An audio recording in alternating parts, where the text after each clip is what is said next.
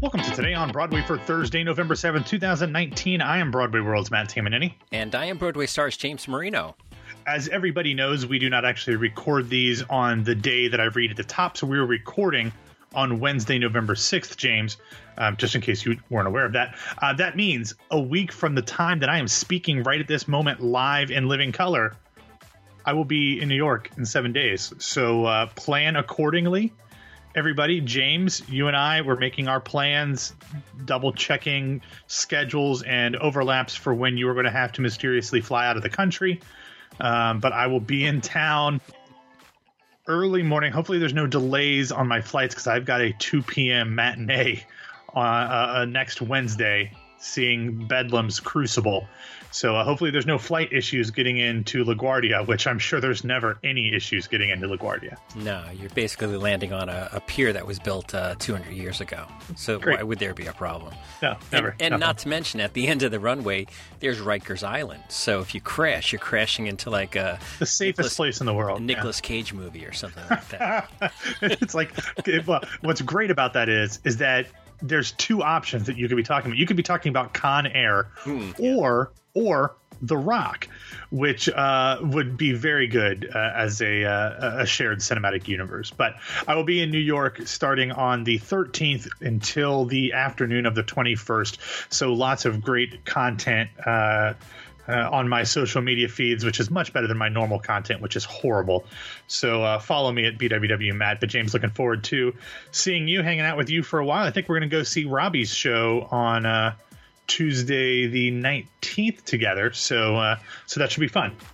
Making a list, checking it twice. Yep, that's it. Uh, uh, and go ahead. I, was just going to say that um, it's it's Wednesday night. We're talking about Thursday, but coming up on Friday, New York is going to have some pretty brutal cold weather. So make sure you get a oh, jacket this time because last time you came to New York, you had no jacket. It was like January or something. I had I had a jacket, but it was just like I'm inside the whole time. It just is bulky. I didn't need it. Like I, I have one and I bring it with me, but it's not like a. It is a heavy jacket. It's not an actual winter coat. I live in Florida. I don't have a heavy winter coat. I, don't you have a like a locker at LaGuardia? You could just leave it. I should. I should. Yeah. But um, one other thing before we get into the news, obviously, uh, if you are hearing this actually on Wednesday, that means that you have subscribed to our Patreon uh, feed. You can figure out all of those details at patreon.com slash Broadway Radio or broadwayradio.com slash Patreon due to James's ingenuitive domain purchasing and linking. So, well, uh, let me also point out that I totally screwed up the feed for the oh right yeah Wednesday show. It's Tuesday yes. night, Wednesday show. I screwed up the feed, and the only people who got the show were the Patreon people until halfway through the day when the regular people got the shows. So, and, and in fact, uh, one of our listeners who I haven't asked his name, so I'm not going to name his name, actually wrote me and said that uh, he couldn't get the show. And I apologized and I said I was trying to figure it out. And while I was doing that, I noticed that he subscribed to Patreon and made a nice donation to us. So thank you and, very much. That is much appreciated. And, and Patreon listeners, you're donating to the Matt Tamanini Coat Fund. So. that is not true. there are much better purposes for the Patreon money than my coat fund, but thank you anyway. But all right, James, let's get into the news. Why don't we? All right. First up in the news The Little Mermaid live roundup. I see what you I see what you did there. Uh, yes, on Tuesday night there was this thing on television called The Wonderful World of Disney Presents The Little Mermaid Live, even though a large bulk of it was actually the animated movie that we all know and love from 20, 30 years ago at this point, as actually honoring the 30th anniversary of the animated classic. Now, this is something we talked about a lot, James, because this actually was born out of the idea of what they do at the Hollywood Bowl, where they show the movie on the back of the wall of the bowl and they have a symphony playing the music.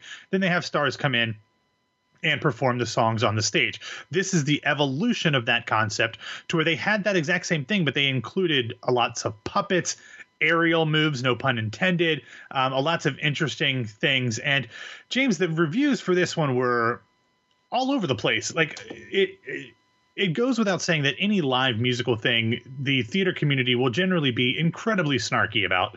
So that goes without saying. But a lot of the reviews actually viewed this as being a kind of a fun, guilty pleasure. Our friend Caitlin Milligan, uh, long time listeners probably remember her name, who was the TV editor over at Broadway World. She said, quote, the performance of the night goes to Queen Latifah for her portrayal of Ursula the, the Sea Witch. Not only does Latifah have the vocal prowess for the role, she also has the stage presence to pull off such a flamboyant character. She is even able to play. She was even able to play off one of her tentacles falling off during Poor Unfortunate. Souls, using it as a sort of feather boa. Latifah had the perfect amount of power and life to the role, and she truly stole the show. Noel Murray said something fairly similar, reviewing the production for the New York Times, writing, "quote." All these performers handle the material well. The stunt casting of celebrities has sometimes been a drag on live TV musicals, but this cast could sing, and the animated characters handled most of the dialogue. Queen Latifah was especially impressive, sounding appropriately deep voiced and sultry on Ursula's big song, Poor Unfortunate Souls. The lesser known Phillips, who played uh, Prince Eric, uh, was also a surprise standout, bringing depth and resonance to her voice uh, which is a song from Broadway's version of Little, The Little Mermaid. We'll talk about Phillips here again in a second. Run through a couple more of these. Uh, Dino Ray Ramos, writing for Deadline, uh, had a little bit uh, more critical look, writing, quote, although enjoyable, The Little Mermaid Live wasn't a spectacular, spectacular feat of television, but it could very well be a solid one. The seamless mix of live performances intercut with a classic film was an inventive way to present an existing film in a new way that wasn't just a rebooted film. Uh, and going over to the Hollywood Reporter, um, Robyn Bahr said, quote, cast standouts included Amber Riley belting as a mermaid raconteuse in the opening sequence, and reggae singer Shaggy having the time of his life as a crab slash narc, Sebastian, in spite of a costume that invoked, okay, not safe for work terminology here, baggy latex catsuit for the relaxed BDSMer. Don't Google what that means, folks.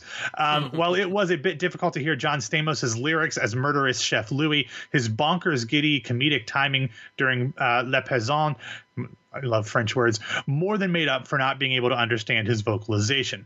The best moment of the evening, however, was Latifah's performance of Ursula the Sea Witch's legendary klezmer burlesque Poor Unfortunate Souls. Latifah, Oscar nominated for Chicago, where she uh, played another brassy, uh, avaricious sexpot, nailed her notes as well as Ursula's inky growl. So, James, if I would have just followed along on social media, I would have thought that this was an absolute disaster. But all of these reviews from a lot of major legitimate, you know, TV and film critics actually really liked it. Well, I mean, uh, sans Caitlin Milligan, uh, Broadway radio alumnus. Um, I don't. Yes. I don't know how many of these other people are really uh, familiar with the the the intricacies of the Broadway genre. So well, but maybe, they're they're reviewing it as a TV product. They're not reviewing it as a theater product. I, but what I'm saying is, I'm thinking that your self-selected social media people are probably more Broadway sure. oriented than the TV Very people. Fair. Very fair. So I guess we can all agree that the TV people are wrong and the Broadway people are right. I, I, would I would have gone with the Broadway people are snarky um, and and not. But th- there's there's a few other things I wanted to point out. Variety had this really cool article which I know you liked, James, um, with a number of their writers pointing out the highs and lows from the evening. And I want to just point out one of their they were generally very funny, um, but I wanted to point out just one of them um, from Jackson McHenry who had a high uh, saying quote it's a somewhat baffling choice to just do the movie but then also throw in a prince eric song from the stage show. But at least graham phillips of being the annoying son on the good wife and also being in 13 the musical did a nice job with his Fiyero in the Wicked movie audition, which is crossed off, uh, song Her Voice. Then he goes on to say, Your ex, Ariana Grande, is proud of your falsetto. So, uh, very fun article. We'll have a link to that and as well as the review roundup in the show notes. Uh, but, James, no matter what people thought, whether it's on Twitter or the reviews, the ABC Suits had to love it because it delivered a dominating 2.6 rating in the initial overnight numbers and was the highest rated made for TV musical since Grease Live back in January of 2016. We will have highlights in the show notes, James, and there are rumors that the show could be having a re airing during the holidays. So my question for you is, uh, I have not. It's on my DVR. I haven't had a chance to watch it yet, um, and I, don't assume you have either. But um, obviously, this would only work with a number of Disney animated films. I think. I don't think this would ha- work for much beyond that. But do you think that this kind of gives more options for networks, ABC especially, to kind of do something different in, in, the whole live musical space, or do you think that this is just a one-off, especially because Disney seems to be remaking all of their animated films live action anyway? Well, I think that uh, Disney is uh, quickly becoming an intellectual property company, especially with the Disney streaming service coming up. Uh, mm-hmm. And uh, I know that you've subscribed to it already. I have, yes. Uh, so, and uh, re-airing of this is a no-brainer for them. It's marginally hardly any cost and all upside for them. Uh, and the fact that they're a 2.6 is that uh, in in the ratings they're up against Sean Spicer and Dancing with the Stars. Come on, you know it's like. Well, I don't I don't think they were up against that because I think that airs on the same network, but. Um, uh, they they were up, you know, weren't up against a ton of stuff. There wasn't a ton of sports to take away from and it. But it, it was uh, election night, and so there's a ton, ton, of election coverage, um, the alternate uh, programming against it. Yeah. So um, good family show, a well-known title, well-loved. Certainly, even even if uh, you know everything was a disaster, you can close your eyes and the music is wonderful and the talent is outstanding. So you could at least yep. listen to it. And and so many people have what's called the third screen going, which mm-hmm. we're dealing with in theater right now. A lot of third screen going in the third in the theater. So uh, certainly. Um, uh, I, I, to answer your question, yes, I, I foresee many more of these properties happening, especially in the in the Disney universe. Yeah. All right, we'll see what happens next. Well, you know, it wasn't that bad that it caused the ceiling to collapse, was it?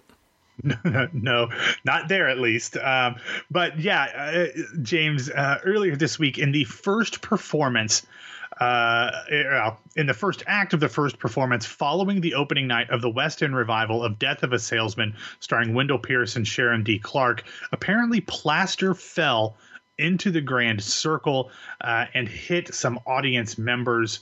Um, uh, apparently there were no major injuries, but the audience was evacu- evacuated, and first aid was given to everybody who was uh, affected. Can I say it? Can I say it? Go for it. Did I not instruct that box five was to be kept empty? yes, this was uh, not at the Paris Opera House. This was at the Piccadilly Theater. Um, the co-director for the show, Marianne Elliott's production company, uh, along with her producer Chris Harper and the Ambassador Theater Group, who owns Piccadilly, were evaluating damage last night to see what the next steps are for the show. Uh, on a side note, Wendell Pierce co-starred in the aforementioned Grease Live, as well as a little TV show called The Wire, and Sharon D. Clarke will be making her Broadway debut later this season, reprising her Olivier winning turn as the title character in Caroline or Change. Now, James, as old as all of these theaters are, and as you mentioned, they are sometimes haunted and cursed, uh, I'm a little surprised that things like this don't happen more often. I mean, ATG has plenty of money that, for upkeep uh, on their theater, but their old buildings, stuff like this should happen. Yeah, I, this actually happened to me on a much smaller scale uh, when I was uh, producing a, a, new musical, and uh, it's it's you know uh, who knows? You looked at the thing and at the ceiling, and you, you could have not known that this was. Uh, it's not evident that this piece was going to fall in. This stuff happens, and it's uh, it's it's insane. It's it's the excitement of live theater. This doesn't happen at home, does it? Uh, thankfully not. Uh, yeah. All right. All right. What do we have in the uh, recommendation section? All right, I've got three recommendations. The first one, actually, the first two are both Hadestown related. The first one is the new episode of Dance Captain Dance Attack over on the Broadway World, where Ben Cameron uh, learns uh, some dance moves from Hadestown dance captain T. Oliver Reid. That's really fun. I always enjoy Dance Captain Dance Attack. The second is a a performance from the radio program uh, live from here. If you're not familiar with it, this is the evolution of a Prairie Home Companion. They changed the name after people started to realize that Garrison Keillor had a problematic past. Mm-hmm. Um, but it's uh, hosted by Chris Thile, and he actually had Anais Mitchell on the show years ago before the stage production ever happened. It was actually right at the beginning, I think, when they were getting ready to do uh, the show at the New York Theater Workshop. Uh, so they've got a long history of doing songs from Hadestown on the show. They actually did a performance of now that the or when the chips are down with the Fates. Uh, so that's a really cool uh, thing to see there. And then finally, yesterday morning. Uh, Adrienne Warren and the cast of Tina, the Tina Turner musical, performed "Proud Mary" on Good Morning America. And I got to tell you, James, I know that this is just it's a bio musical, and we know the songs, and we know what's going to happen in the story. But I still, for some reason, got teary eyed watching Adrienne Warren do Proud Mary, which is not like an emotional song or anything, but she's just so incredible, uh, so much energy. And then she had Sky Maddox Turner, who plays the younger version of Tina Turner come out and saying that got me emotional. I don't know what it is, but I I've always expressed my love for Adrienne Warren on this show, but I'm so excited to see her uh, kind of become an even bigger star. She's obviously already a Tony nominee, but uh, this is such a career defining role um, that I'm I'm very excited for everything that's going to come to her. Obviously, the show opens tonight, so on tomorrow's show we'll have all of those reviews. I expect them to be very good for her. The show I think will be fine, but I think the reviews for Adrienne will be fantastic. I agree. 100%. I can't wait for the reviews. We'll have to yeah. see how that goes. Yeah. Real quick, trivia question for you, though. Who wrote the song Proud Mary?